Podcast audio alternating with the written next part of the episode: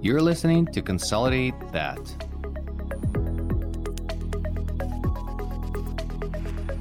Ukraine is my motherland. It is now under a savage attack by Russia. Ukraine is shielding Europe and the rest of the civilized world from Putin's barbaric aggression. Ukrainians are brave and effectively fighting back. Let's help. Make a donation to Armed Forces of Ukraine. Link is in the show notes. Hashtag Stand with Ukraine. Welcome back to Consolidate That. Ivan, we've got part two of an episode that uh, we released last week where we were talking about the new market realities and, and how people can prepare their practice for sale. And this week, I think we wanted to talk maybe a little bit more on our side of the house, which is what do different veterinary consolidators look at when they're evaluating clinics? How's that sound? Yeah, no, I think that's uh, that's that's probably a good angle to it. So let's uh, let's dive into that.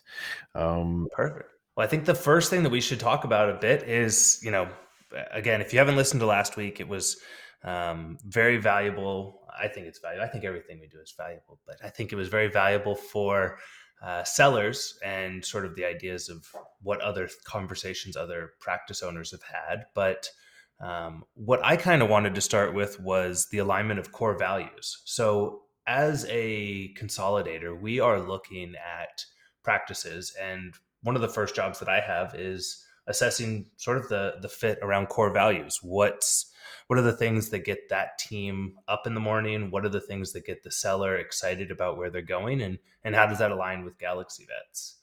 It's one of those kind of questions that I think a lot of sellers maybe don't look at, especially if you're just thinking about it as a purely a transaction of selling your business, but you are also choosing your future employer in most situations. So when we look at our core values, for me, uh, a major piece of that is utilizing our employee share ownership plan and getting sellers that want to continue the owner's mindset and the founder's mindset.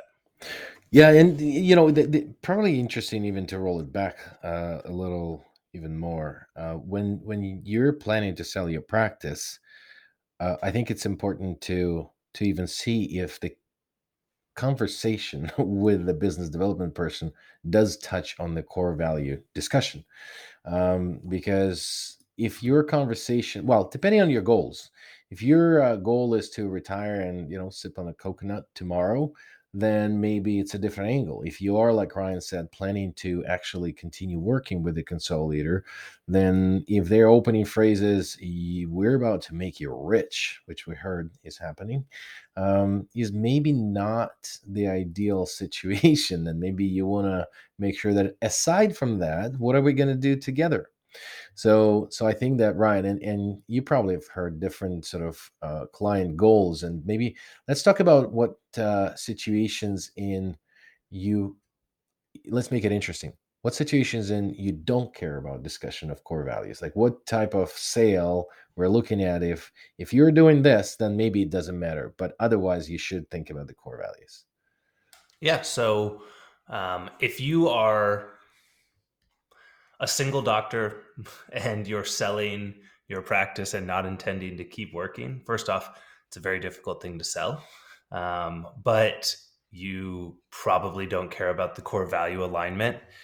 If you don't care about your team anymore, maybe the core value alignment doesn't matter if you're leaving, or if you think that a large enough pile of money will give you satisfaction long enough to stick around and grin and bear it through whatever difficulties you're going to have with your future employer. Maybe core values don't matter on both sides there. Pretty much every other one of them, I think there's enough consolidators in the industry that you should be able to find a proper alignment on what your core values are. And for the consolidators, what our core values are with with the selling practice owners. Um, you know, we had a, an interesting doctor that I spoke to who did not believe in spays and neuters. And I think that kind of changed a little bit on some of the medical values or the core values or the access to care type things that we had. And so that just wasn't the right fit for us as a as a group to be able to move forward with her. Um, but it's something that someone else might really align well with. Um, and so I encouraged her to to seek out other groups that might be a better fit there. The other interesting thing is that uh, depending on what your plan is with the practice post acquisition, so everybody has you know an integration plan, 100 day plan, 90 day plan, 30, 60, 90, whatever you call it. If in that plan you're planning to align on culture, if you have a plan for cultural integration so at galaxy we have we use traction methodology or entrepreneurial operating system which heavily heavily relies on defining core values within the hospital. So if you're talking if we are talking to a seller that the concept of you know strategic planning core values mission statement and stuff like that is a completely new thing or if they proactively say that this is all garbage and not required to run the veterinary practice, that might be misalignment on on even how we manage organizations. Because what we do in the first couple of months, we do go in and establish all of those things together with the seller, because there needs to be a cultural integration. You can't really buy different organization or partner with different organization and then disregard that there is a culture that's been formed there if there's no core value definition right now well they are there they're just not defined on paper and in front of uh, them but they've been working together so therefore there's culture that is formed. So you're taking that culture and integrating it into your culture and if those discussions not started early then that integration from the financial perspective and deployment of new growth levers may become a mess. So that's why I think it's very, very important. But also, Ryan, I know that we're looking to hospital reputation. So, hmm uh, how do we go about that, and what can we find from that, and what uh, the sellers or the partners need to be aware of? Yeah, so the hospital reputation is a tougher one to get a true feeling on um, because there's a lot of confidentiality and a lot of care that you want to give to assessing the practice. You you know you wish that you could call everyone else in the area and say, "What do you think about Dr. Jones?" and get a good feedback, but you can't usually do that. But um, so we do look at sort of the Google reviews, we look at the Yelp reviews, we look at the overall reviews of the practice. Um, I like to look as well at the website and the online presence as well as their Facebook. You can tell a lot about some of the language that's used in how they present themselves in the way that they review a reputation. And then also really straightforward something that's important to know about is the license checks. So part of my job is doing a quick online license check for every single practice, not just the practice owners, but the doctors that work within the practice to see if there's any red flags there or outstanding issues or things that we want to make sure that we address. So if you are prepping your practice for sale and go into it and maybe take two minutes to hop onto the the website and just see if there's anything that you didn't expect to see there about your license or maybe something that one of your doctors or techs has on their license because that's something we look at and, and is a quick thing to be able to sort of understand what hurdles we might come across down the line um, so that's that's a quick piece on reputation, and then um, reputation also aligns with me sort of in the location, um, which it's such a holistic view of how a practice works. But the location of the practice for us as a consolidator is very key because of our goal of building out solar systems and having a regional density. Um, there are groups that just look for practices anywhere and everywhere. Um, and we have some approaches where we'll look at some of those things, but the actual physical location, whether it's looking at what the street view looks like and the the map views and the location to nearest highways and where the you know if there's there's an NVA that's next door or if there's a uh, an ER that's across the street or how those sort of things all flow is is another really important piece of what we look at. Um, so those are a lot of intangibles that I think our entire team does a really nice job of, of looking at some maps and things like that when we're presenting the clinics. And the the next big thing that I think a lot of people can put their hands on, which you probably have a better grasp on, Ivan, is the the financial health of the practice.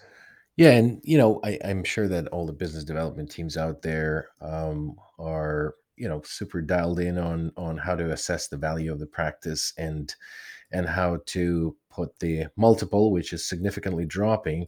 But what I think what would be interesting in this conversation is to talk about in this current environment, um, the arbitrage is not anymore something that investors support a lot or there is uh, or available out there because uh, the multiples are dropping the on both platform and the single units so it's important to uh, the organic growth of the of the platform is very very important. So as we are looking at the financials not only understanding the full picture but also incorporating that into the synergies post acquisition based on what you are planning to do with this practice. And and if you're well defined with your post acquisition strategy of what are you going to do with this practice then different areas of the p&l are very important to look at and seek for those opportunities so therefore you can design what you do with that practice. And we call this uh, classes of clinics. It kind of inherited from the methodology, the Kanban methodology, where it's classes of services.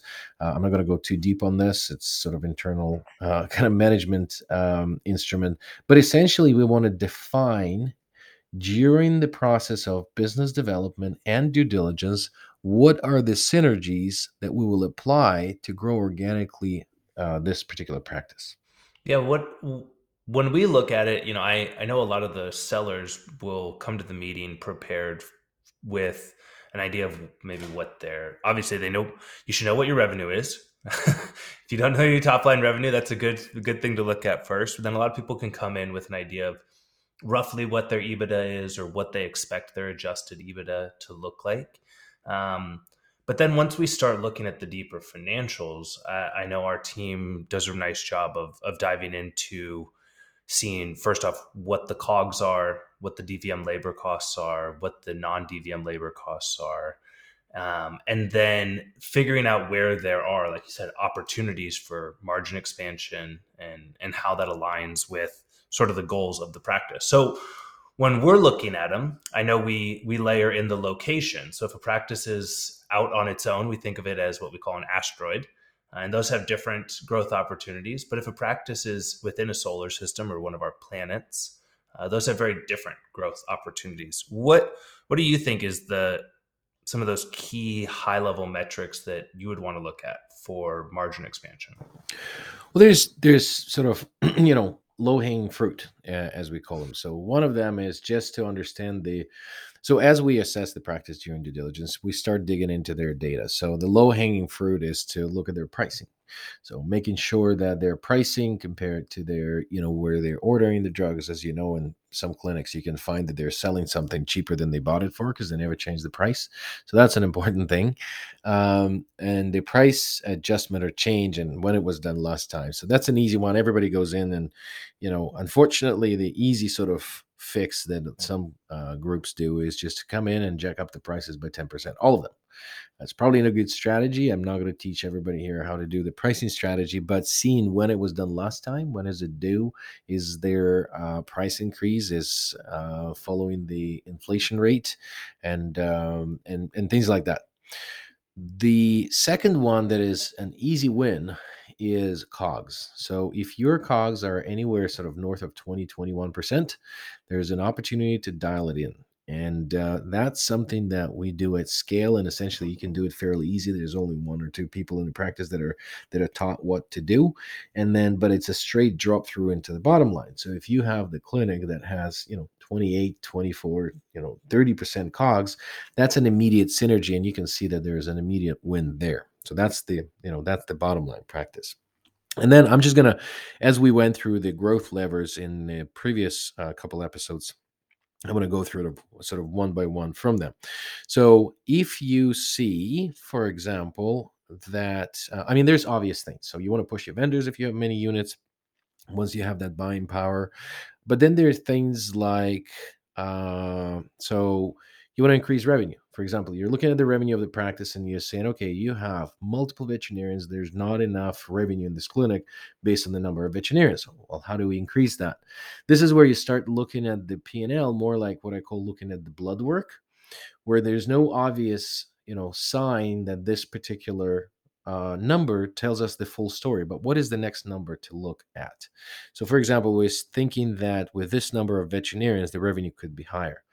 The next thing to look at, well, are they functioning at their full capacity? Because what you could do in that and think, okay, well, we have enough vets, but we don't have enough uh, revenue. So therefore, let's push on marketing.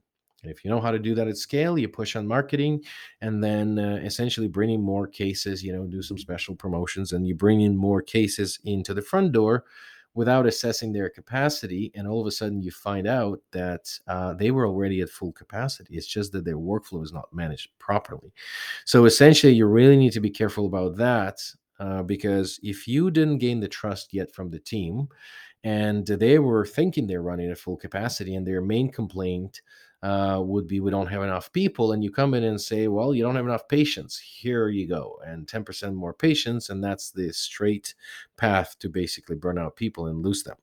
So, things you can look for is, for example, fill rate. So, you could look at the uh, historical number of uh, people that you have and then the available appointments that you could have at a full time engagement of those people if they're full time. And then against that, from the data, you can get how many appointments they had with a length of, you know, half an hour, let's say. So if you have a veterinarian working 40 hours a week, you know, eight hours a day, then technically that's 16 appointments per day. Then you need to take out the lag time for the medical records, if they do surgeries and stuff like that. So you will be individual for the practice. And there's a formula how you can get down to the capacity. And then you understand that in the past six months, you were running at 60% capacity. Well, what's normal for this clinic? Well, maybe that is normal for this clinic and then they never had more than that and they feel which is important and they feel like they're running at the top capacity so therefore you need to help them to manage cases and with the workflow optimization whether you use instruments like wonderful SmartFlow, or you're using something more mechanical, sort of management of, room management. There's many, many things that you can do, but you first need to manage their ability to process the patients before pushing in marketing. Now, if you're seeing low revenue, they're not complaining about not enough people, but they're you know 50% loaded then yes maybe there's a marketing opportunity but not the case in many clinics today but you really need to compare those before you implement one or another growth lever it's it's interesting because you think about the growth levers and again it's it sort of tangles into a web of all of these other things we've talked about because those growth levers to me require a lot of them require a core value alignment. If you are going into a practice where the values and the goals of the of the parent company or the consolidation group or the parent group do not align with the team that are there working, I don't think that you're going to get a successful outcome of of what you're looking at there. Um, for example, I mean, you can you can look at sort of any feel good metrics, you know, an employee satisfaction or client satisfaction. But if those things are not being driven by positive financial outcomes associated with them, you probably aren't seeing a a really good uptake in what the the health of the finances or the business can be. Well, that that kind of loops back into you know what we are putting a huge emphasis on the employee ownership, because as we go into the practice, we need not only to um, understand what to do financially with it but how do people how how do people understand what is it in it for me because if you bought a clinic and go in and go all right we bought this business so therefore now we're going to push the top line with marketing optimize the workflow efficiency and therefore see more patients and therefore uh, we're going to get more profit that is great. But what is it in it for technician that's going to see more cases and run around more? For the doctor that's going to see more cases as well if they're not on commission there and for receptionists so therefore their experience is then declining because they don't see the benefit to them so that's why having that component of employee ownership and this is our paramount importance at the beginning of the relationship not to go in and deploy everything that we can but create the buy-in for further change management so essentially we're coming in we're explaining to them everything culture. We're then understanding their culture and merging their culture with our culture. In the meantime, we're providing the business acumen training to all the levels of organization. So they have a very basic understanding that when we do this, then the revenue increases. When we do this, we're saving on expenses. And when we win on both ends, that's where our equity grows, and you are a part of that equity ownership. So, therefore, when we come in and say, now we're going to implement marketing because we want to see more patients, because once we see more patients, the share value because of that profit is going to grow and you're the shareholder that's where the whole information sort of locks in. You understand the business you know what we're doing to drive a certain parameter and you know how it's reflected on your shares as well.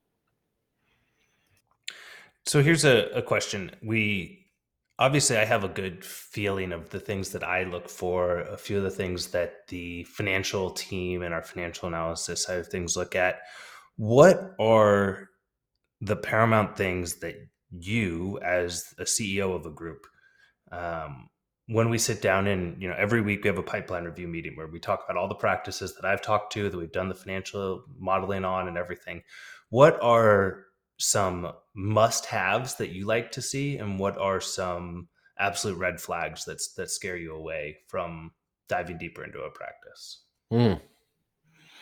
i don't know I, I think that outside of this is going to be a cliche answer but we can look at the practices that are at amazing performance so their ebitda is you know north of 20 25 uh, their revenue is big. They have, you know, their their ratios of staff uh, versus DVMs is all good. And you know, you're looking at that and you're thinking, okay, this is going to be a stable practice where we can uh, we can implement other growth levers like membership model and add telemedicine to it to drive a little bit more off the revenue there. And it could be a good practice, but if their culture is terrible, doesn't matter. And then you can look at the practice where they're, you know, four, eight percent EBITDA, and then you know they're struggling to gain revenue. But you know that this is an opportunity practice. And as long as the team is dialed in and they're together to win it, and then they they share the core values that we have and they they trust us to to get us there together, then it doesn't matter. So I think that arguably, as much as it's cliche, culture means the most. And then the numbers is something that we come in with our understanding of the business. And that's what we're bringing in to actually help people that are not uh, starting their career with business, but maybe are interested in this as veterinarians. Uh, what can we do to improve this business together? So I would say the, the red flags are if there's misalignment on the team, if there's toxic culture, and uh, and things related to that. Everything else I think is fixable. That's great.